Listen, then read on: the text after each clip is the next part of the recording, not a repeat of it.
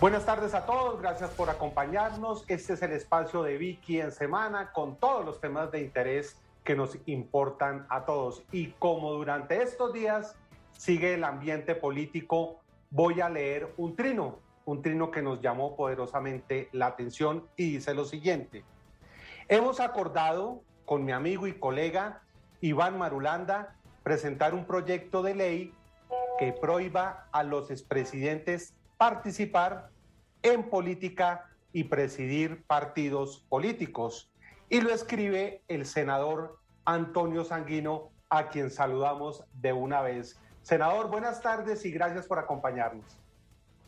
Jairo, muy buenas tardes. Muchas gracias por invitarme de nuevo a este espacio que se nos ha vuelto habitual, sobre todo porque se me ha vuelto habitual controvertir aquí con mi colega, congresista y amigo Eduardo Rodríguez, amigo desde la otra orilla política e ideológica en el país.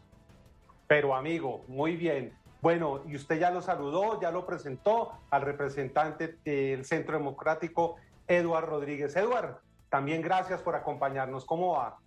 Airito, un placer saludarlo y bueno, también qué bueno compartir con eh, un senador que en mi criterio desde otra orilla ha sido un muy buen senador, juicioso, acucioso y creo que el Congreso de la República pierde un gran hombre. Así que aquí estaremos debatiendo mientras se pueda. Bueno, ya arranquemos entonces de una vez. ¿De qué se trata este proyecto, Antonio? Bueno, yo creo que en primer lugar, eh, Jairo y, y Edward, nosotros tenemos entre muchos problemas del sistema político colombiano y de nuestra tradición política, eh, este problema que constituye a mi juicio un rasgo monárquico de nuestra tradición política, sobre todo en el último tiempo, y es un eh, insistente, a veces hostil papel de los expresidentes de la República en un sistema que además es presidencialista Así que eh, el papel activo en la política colombiana de los expresidentes, pues le hace mucho daño al debate político en Colombia. Hoy tenemos por lo menos tres, los más activos y los más hostiles, el expresidente Álvaro Uribe, el expresidente Andrés Pastrana y ahora el expresidente César Gaviria, que tiene atrapado en sus manos al Partido Liberal, igual que los otros dos tienen atrapados sus respectivas fuerzas políticas. Hay cosas incluso extravagantes, como por ejemplo que en los preámbulos del estatuto, de los estatutos del Centro Democrático, se eh, invoque como inspirador, como fuente única del partido al presidente fundador Álvaro Uribe Vélez. Y en el artículo eh, primero de esos estatutos diga que el Partido Centro Democrático reconoce al señor expresidente de la República, Álvaro Uribe Vélez, como su presidente, fundador y máximo líder y orientador, es decir, una suerte de presidente vitalicio. Y bueno, que no decir del expresidente César Gaviria y todo lo que está ocurriendo en su debate con Francia Márquez o el papel siempre entrometido, presente del expresidente Andrés Pastrana Arango. O sea que Aquí hay una situación política que yo creo que es aberrante, que, que tenemos que superar, eh, de tal suerte que como ocurre en las democracias serias del mundo, los expresidentes pues vayan a cumplir un papel eh, o de consejeros de Estado, digamos, de los gobiernos, eh, que estén más allá del bien y el mal y que tengan una distancia prudente de quienes ejercen el gobierno y de quienes estén activamente cumpliendo las funciones de servidores públicos, que eh, como bien lo dijo eh, en su momento el, el presidente eh, norteamericano Truman, muy citado por Alfonso López Miguelsen, sean una suerte de muebles viejos que estén allá en el cuarto de San Alejo y que no estén atravesados diaria y cotidianamente en los asuntos del Estado y sobre todo de los gobiernos, eh, como ocurre eh, desafortunadamente hoy en Colombia. Eduard, ¿qué opina de esta propuesta? ¿Le gusta? ¿La, apoyaría? ¿Está de acuerdo o no? Pues no, yo no apoyo eso, eso es cercenar primero los derechos de ciudadanos. Y yo no cerceno derechos, yo creo que soy un hombre eh, abiertamente liberal en proteger derechos también, en pedir y exigir, digamos, que deberes de la sociedad.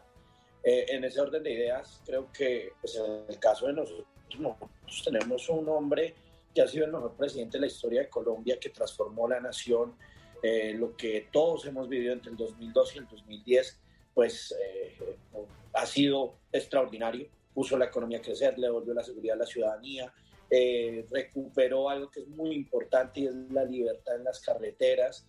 Y por supuesto, eso ha generado una gratitud de miles y miles de colombianos que se ven en las urnas, más de dos millones y pico se vieron ahorita en las urnas de gratitud con Álvaro Uribe, así que yo creo que mm, yo hay Uribe para rato y pues creo que es un consejero permanente. De hecho, yo creo que ojalá todos eh, se, volviera a, formar ese, ese, eh, ese comité donde participaban una vez al año los presidentes de la República para analizar eh, las políticas de Estado Creo que nosotros tenemos que pensar más en Estado y menos en, en cercenar los derechos de los demás presidentes. Y en ese orden de ideas creo que, eh, este es un proyecto de ley para tres personas y tres personas que en su eh, campo, el presidente Gaviria en, eh, el Partido Liberal es un referente, es una luz. Y yo he visto cómo los jóvenes del Partido Liberal lo escuchan, los, no solamente los jóvenes, sino también su, sus, sus congresistas. Eh, y él escucha a sus congresistas, el presidente Pastrana, que ni más faltaba, es un referente también del Partido Conservador. Y por supuesto, nosotros sí tenemos que decir que queremos mucho a Álvaro Uribe Vélez, porque no solamente le ha devuelto la esperanza a Colombia, sino que yo lo he conocido como maestro, porque ha sido mi mentor, como, eh, digamos, como, como papá, porque pues ha sido eh, el padre de Tomás y Jerónimo, y lo he visto también en ese referente, pero aún más como líder democrático y en ese orden de ideas sí tenemos mucho que aprenderle. Ha sido un gran líder para el país y no habría que cercenarle los derechos ni a él ni a nadie.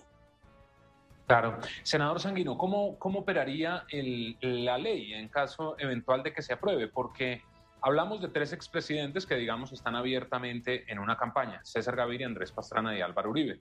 Pero vemos a un Juan Manuel Santos que ha puesto huevitos en toda la canasta y no está haciendo política de frente como los otros eh, exmandatarios. Entonces, ¿cómo funcionaría ah, la ley si eventualmente se aprueba? Pues mira, primero, Diego, pues nosotros estamos examinando con el senador Iván Marulanda eh, la, la, posibilidad jurídica de, de proponer una reforma constitucional al artículo 196 de la Constitución Nacional para establecer una suerte de inhabilidad legal por lo menos para que los expresidentes no presidan los partidos ¿no? y no eh, participen eh, activamente en la dinámica política del país. Una manera de hacerlo es presidiendo sus partidos. Yo creo que por lo menos limitar eso. Ahora, nadie le está cercenando sus derechos políticos, eh, sus opiniones políticas, pueden incluso ser consejeros de sus respectivos partidos, pero que se se eximan o se eh, limiten su posibilidad de intervenir en la dinámica política eh, permanente. Podría ser, repito, eh, una reforma constitucional para establecer una suerte de inhabilidad en la propia Constitución Nacional, por lo menos en esa materia, que envíe también un mensaje político de modernidad, de superación de este rasgo monárquico, de esta suerte de, de mesianismo eh, vitalicio en personajes que pudieron haber cumplido un papel muy importante en la historia del país, pero que deben darle paso a quienes ejercen formalmente la función de dirigir los destinos del país o en el gobierno o en los cuerpos de representación popular. Mire, Diego, el daño que le hace esta participación en la enconada controversia política en Colombia los expresidentes. Nosotros tenemos una comisión asesora de relaciones. Que no es de ahora, ¿no? Eso viene desde hace años, ¿no? Pues, pues es que es una tradición monárquica, que tenemos que pasar la página. Yo incluso al proyecto de ley le pondría proyecto de ley Belisario Betancourt, ¿no? Que ha sido el único expresidente que se ha privado a sí mismo de meterse en la, en la, controversia, en la controversia política y se dedicó a la poesía, a otros menesteres, ¿no? A su vida personal, a su vida privada, sin dejar de ser consejero cuando así lo llamaran, ¿no? Porque uno puede llamar a un expresidente y decirle, oiga, dime consejos, le quiero eh, consultar tales asuntos. Pero es que la manera como intervienen en política, la cumbre que pasó hace días del Centro Democrático, pues citada por el señor expresidente Álvaro Uribe, interviniendo, dando línea, diciendo cómo es que tiene que ser Fico Gutiérrez, cómo que tiene que hacer Fico Gutiérrez su campaña, que no parezca que sea el candidato del uribismo, etcétera, etcétera. El señor César Gaviria, pues declarando ruptura total con el pacto histórico por parte del Partido Liberal, el señor Andrés Pastrana, pues de qué manera lo ha hecho, etcétera. Así que eh, una reforma constitucional al artículo 196 podría ser una manera de enviar un mensaje político que yo creo que le vendría bien a la democracia colombiana, porque además, fíjese usted que los expresidentes por estar agarrados, ¿no? Entre ellos, pues no concurren a la Comisión Asesora de Relaciones Exteriores, en donde pueden cumplir una labor de consejeros de Estado en un asunto que es una política de Estado, como es la política de relaciones exteriores de Colombia. ¿Por qué no funciona la Comisión Asesora de Relaciones Exteriores? Porque los expresidentes no concurren por las peloteras en las que están metidos todos ellos, ¿no? Y porque están en la política activa, están en la política partidista, no están pensando con sentido de Estado, con sentido de sociedad, como deberían hacerlo, ya en uso, pues, de su buen retiro, de su buen retiro. Mire, pero además, a estos presidentes le quedan de vida útil o de vida inútil, ¿no? Eh, pocos años. ¿no? Nos va a tocar aguantarnos 40 años al expresidente Duque, que además de que hizo un pésimo gobierno, pues será un pésimo expresidente, no dejando gobernar al que sigue. Así que yo creo que hay que ponerle un tate quieto a esta suerte de perversión de nuestro sistema político. Bueno, pues ahí el presidente Duque ha dicho, senador Sanguino, que se va a retirar y que va a dedicarse a otros asuntos. Habrá que esperar si cumple o no. Representante Eduardo, ¿usted cree que es necesaria una reforma o es más un tema tal vez eh, cultural, como ocurre en Estados Unidos, que los expresidentes son una figura, eh, por supuesto, bastante respetada y en ocasiones aparecen eventualmente para dar un guiño y desaparecen rápidamente? ¿Se necesita una reforma o es más eh, no, yo no creo que, yo, Yo, creo que, que, es un tema cultural y creo que reformar, o sea, vuelvo y digo, cercenar derechos no es eh, la solución. Creo que si estas personas no fueran referentes o eh, aportaran su experiencia entre los diferentes partidos, pues creo que los mismos partidos cometerían muchos errores. en cuanto a políticas de Estado, yo creo que sí hay que empezar a mirar cómo más bien generamos una eh, unión de todos los presidentes, independientemente de cuál partido haya estado, eh, para que, digamos, que hablen sobre políticas de Estado y le ayuden a los ciudadanos a, o mejor a los presidentes a tomar decisiones y aprender los unos de los otros de las experiencias vividas anteriormente. Yo creo que aquí es un tema simplemente contra tres personas que sin duda en Colombia hoy tienen un, referente político, tienen unas... ¿Eso es contra esos tres presidentes en concreto o qué? pues es claro, o sea, que, contra, todos. presidentes. Contra todos, Edward. Lo que pasa es que esos tres son los que más se entrometen en los asuntos de la política diaria. Pero si mañana es presidente o es expresidente Petro o Fajardo o el que sea, también debe aplicarse para ellos. Es que al otro lado de la frontera tenemos presidentes eternos, ¿no? Chávez y ahora Maduro. Y aquí tenemos expresidentes eternos, ¿no? Que gobiernan en cuerpo ajeno o que quieren gobernar en cuerpo ajeno, que quieren manejar los hilos del poder desde su condición de expresidentes. Eso hay que superarlo. Eso no le hace bien a la democracia colombiana, Eduardo. Tú lo sabes muy bien. ¿Eso está ocurriendo, Eduardo? ¿Usted cree que eso es lo que está ocurriendo? Al contrario, yo creo que si los presidentes le preguntaran más a los expresidentes, se deberían, digamos, que, eh, o no cometerían muchos errores.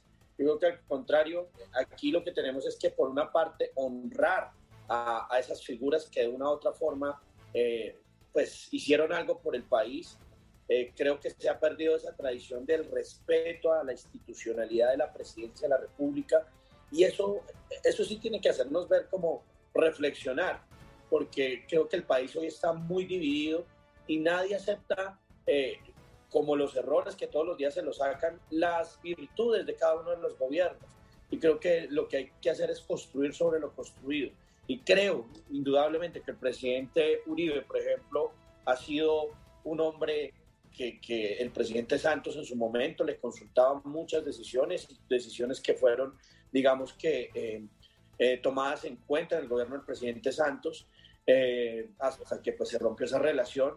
Indudablemente creo que el presidente Uribe, no solamente, el presidente Duque, no solamente el presidente Uribe, sino el presidente Pastrana, entiendo que tienen un diálogo fluido y eso es bueno para la democracia, para no cometer errores, para salir adelante, para mirar cómo manejaron los diferentes temas eh, en cada uno de los gobiernos. Y eso enriquece, por supuesto, el gobierno y le permite también a los presidentes en ejercicio, digamos que, eh, tomar decisiones.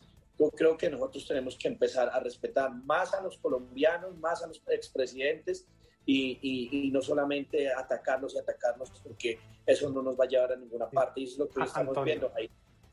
Antonio, mire, hay mucha gente que nos está siguiendo y para entender un poco más el tema, cuando usted escribe y explica que prohíba a los expresidentes participar en política, la gente se pregunta de qué manera se les va a prohibir, porque de todas maneras ellos tienen derecho a seguir pronunciándose, en diferentes temas, como lo hacen. Unos pueden decir que es política, otros pueden decir que no es política. Pero ¿cómo definir eso en blanco y negro para que la gente entienda? Un expresidente, por ejemplo, después del 7 de agosto, digamos que se aprueba su ley, se aprueba su proyecto, que eso pues tendrían que correr mucho, pero suponiendo, ¿qué no podría, podría hacer eh, el entonces eh, presidente Duque?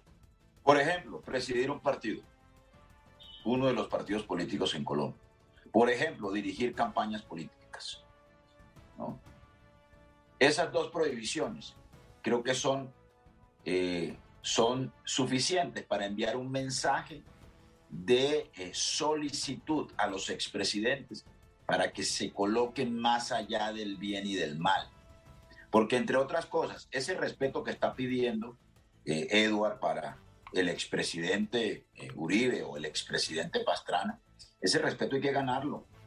¿Y cómo se gana? Pues no miscuyéndose en el pugilato político cotidiano, del día a día, tomando distancia, actuando como un consejero de Estado y no como un actor político activo, permanente. Eh, adicionalmente, eh, estos expresidentes eh, ya tienen suficientes prerrogativas por el servicio que le eh, que le hicieron al país, digamos, teóricamente hablando. Gozan de fuero presidencial vitalicio, gozan de una pensión vitalicia, gozan de esquemas de seguridad y de protección, también casi que de manera vitalicia por las razones de orden público del país. Es decir, tienen unas prerrogativas que son, yo creo que suficientes en reconocimiento al papel que cumplieron en la historia del, del, país, de la historia de Colombia. Así que yo creo que no más, no más prerrogativas deben haber para una persona que cumple un servicio público al frente del más alto cargo de responsabilidad del Estado en Colombia y que puedan eventualmente cumplir, digamos, labores de consejero. Aquí incluso han sido hasta, luego se metieron a senadores, como el caso del expresidente Uribe, mire las consecuencias penales que eso le ha acarreado, ¿no? Han sido embajadores, etcétera, etcétera. Incluso podrían, podrían cumplir papeles, en algunas ocasiones lo han hecho en organismos internacionales, pero en la política activa interna me parece que es absolutamente nefasto, es demostradamente nefasto el papel que están cumpliendo los expresidentes que se metan en política, estos o cualquier otro. Representante, ya si se llega a materializar esta reforma, eh, le quiero preguntar por un, posible ambiente político. ¿Usted ve, por ejemplo, a los liberales, a los conservadores y a los integrantes del Centro Democrático votando esta, esta reforma? Porque allí también va a haber otro problema. Uno creería de primerazo que no habría un respaldo político. No, no creo que exista un respaldo político y vuelvo y digo, hay unos liderazgos marcados eh, en cada uno de los partidos. Eso no implica que no ejerzan, no, no surjan nuevos liderazgos. porque nosotros ya estamos hablando del neo-uribismo y ese neo-uribismo implica guardar unas tesis, pero presentar también unas propuestas eh, diferentes a lo que ya ojalá, ojalá fuera el post-uribismo, ojalá fuera el post-uribismo, no el neo-uribismo.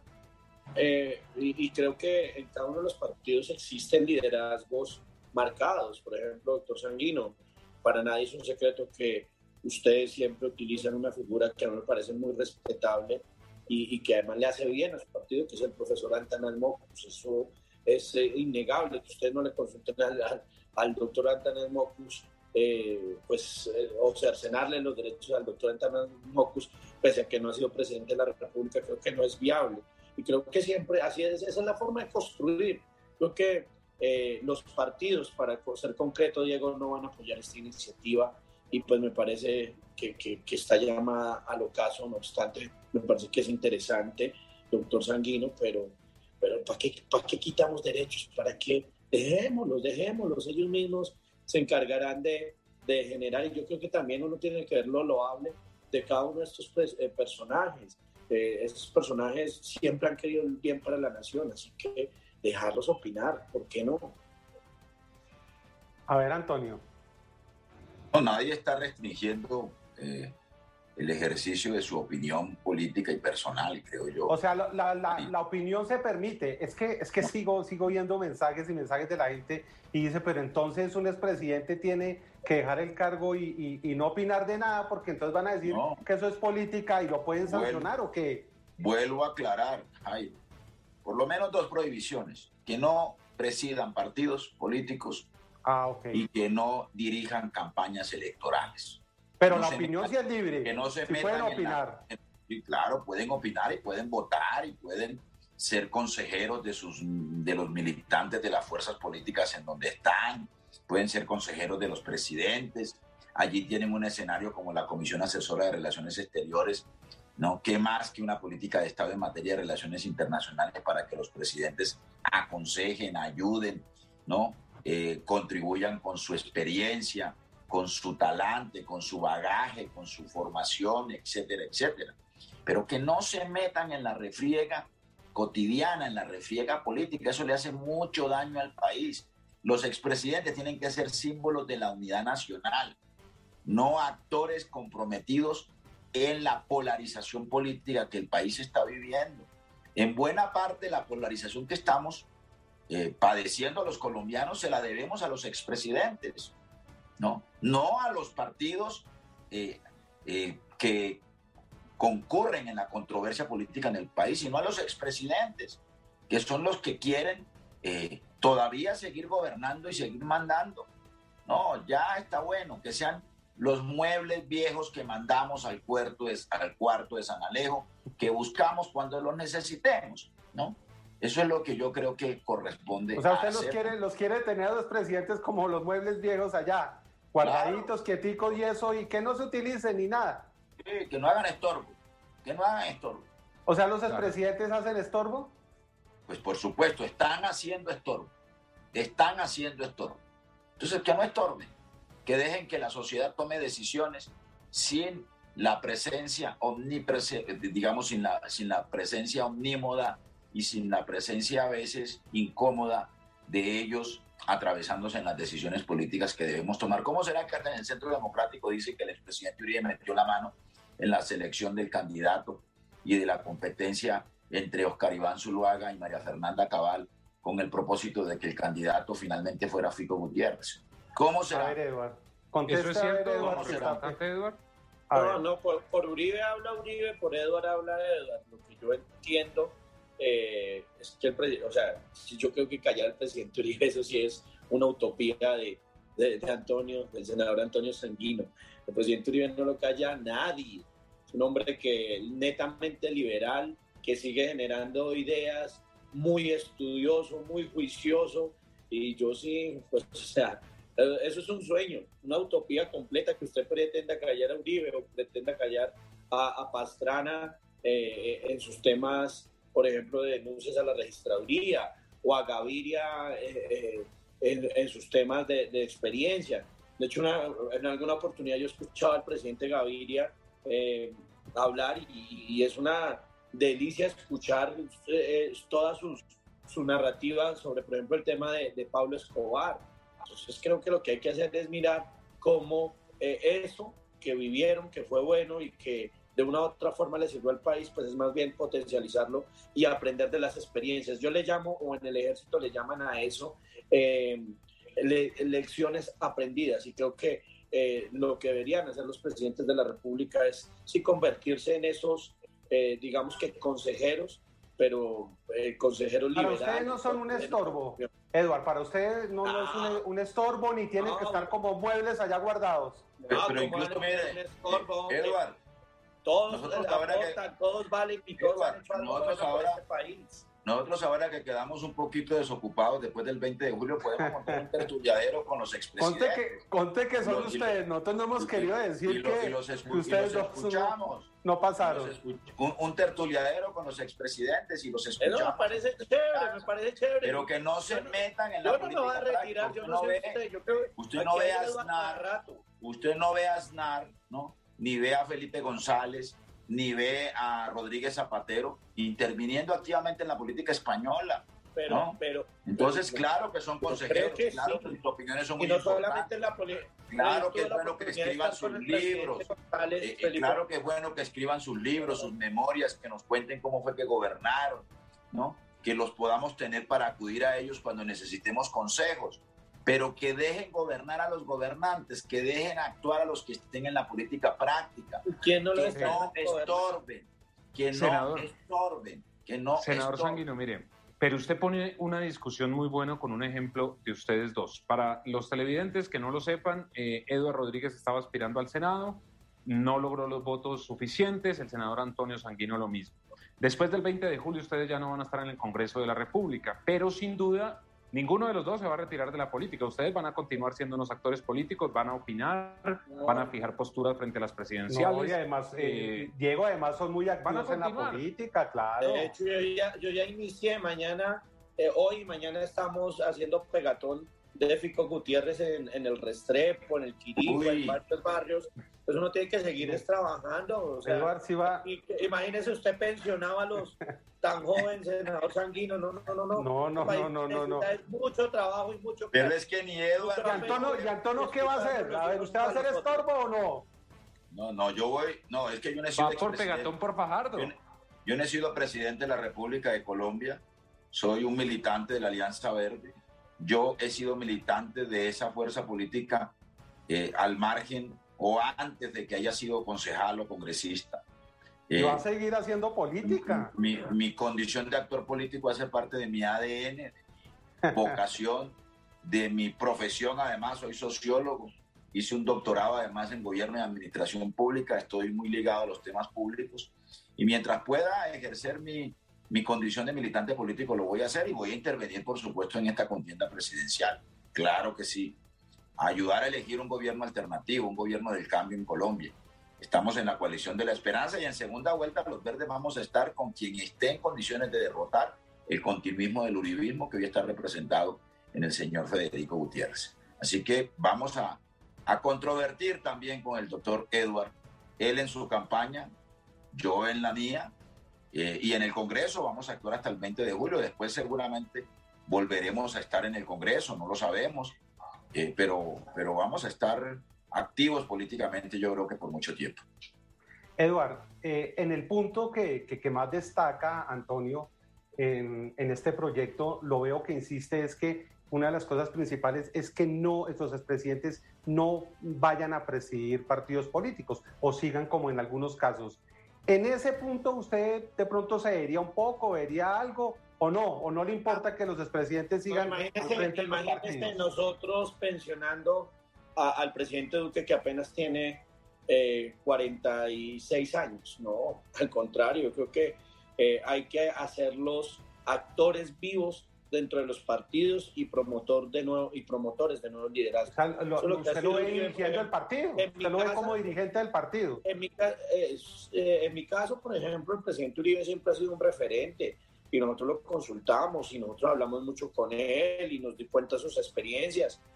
Vuelvo y digo, él ha sido un maestro eh, en todo, absolutamente en todo, eh, y, creo que, pues, o sea, indudablemente en el partido ejerce un liderazgo, ejerce un, un activismo, y pues ahí lo vimos volanteando por todo el país durante más de 46 días, así que, y la gente lo quiere.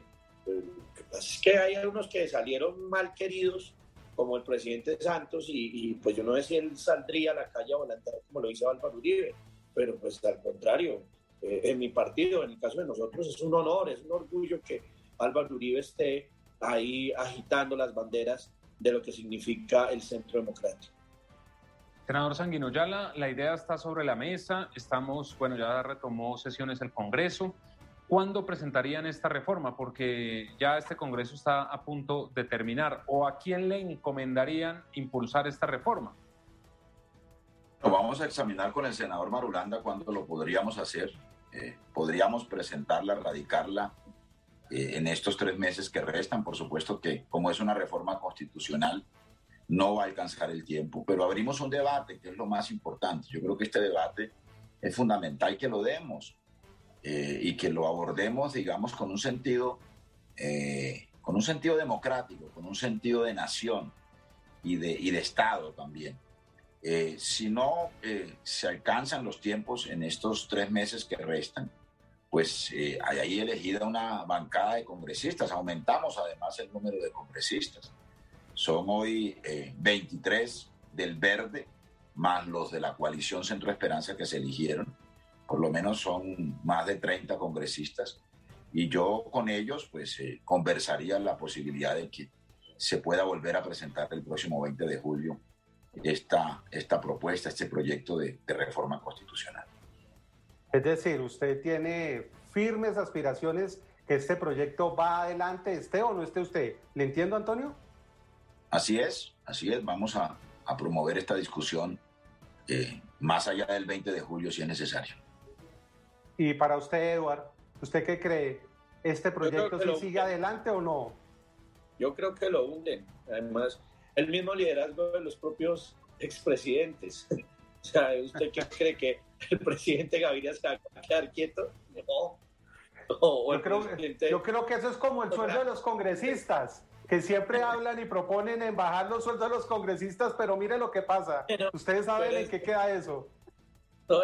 eso, pero fíjese va a quedar en pero, pero, pero, pero, fíjese que en todo caso... Parece una buena idea, pero es como, como la idea de, sí, la del sueldo de los congresistas. Yo la propuse más de tres ocasiones, reducir el salario, y siempre se inventaban algo para, para hundirlo.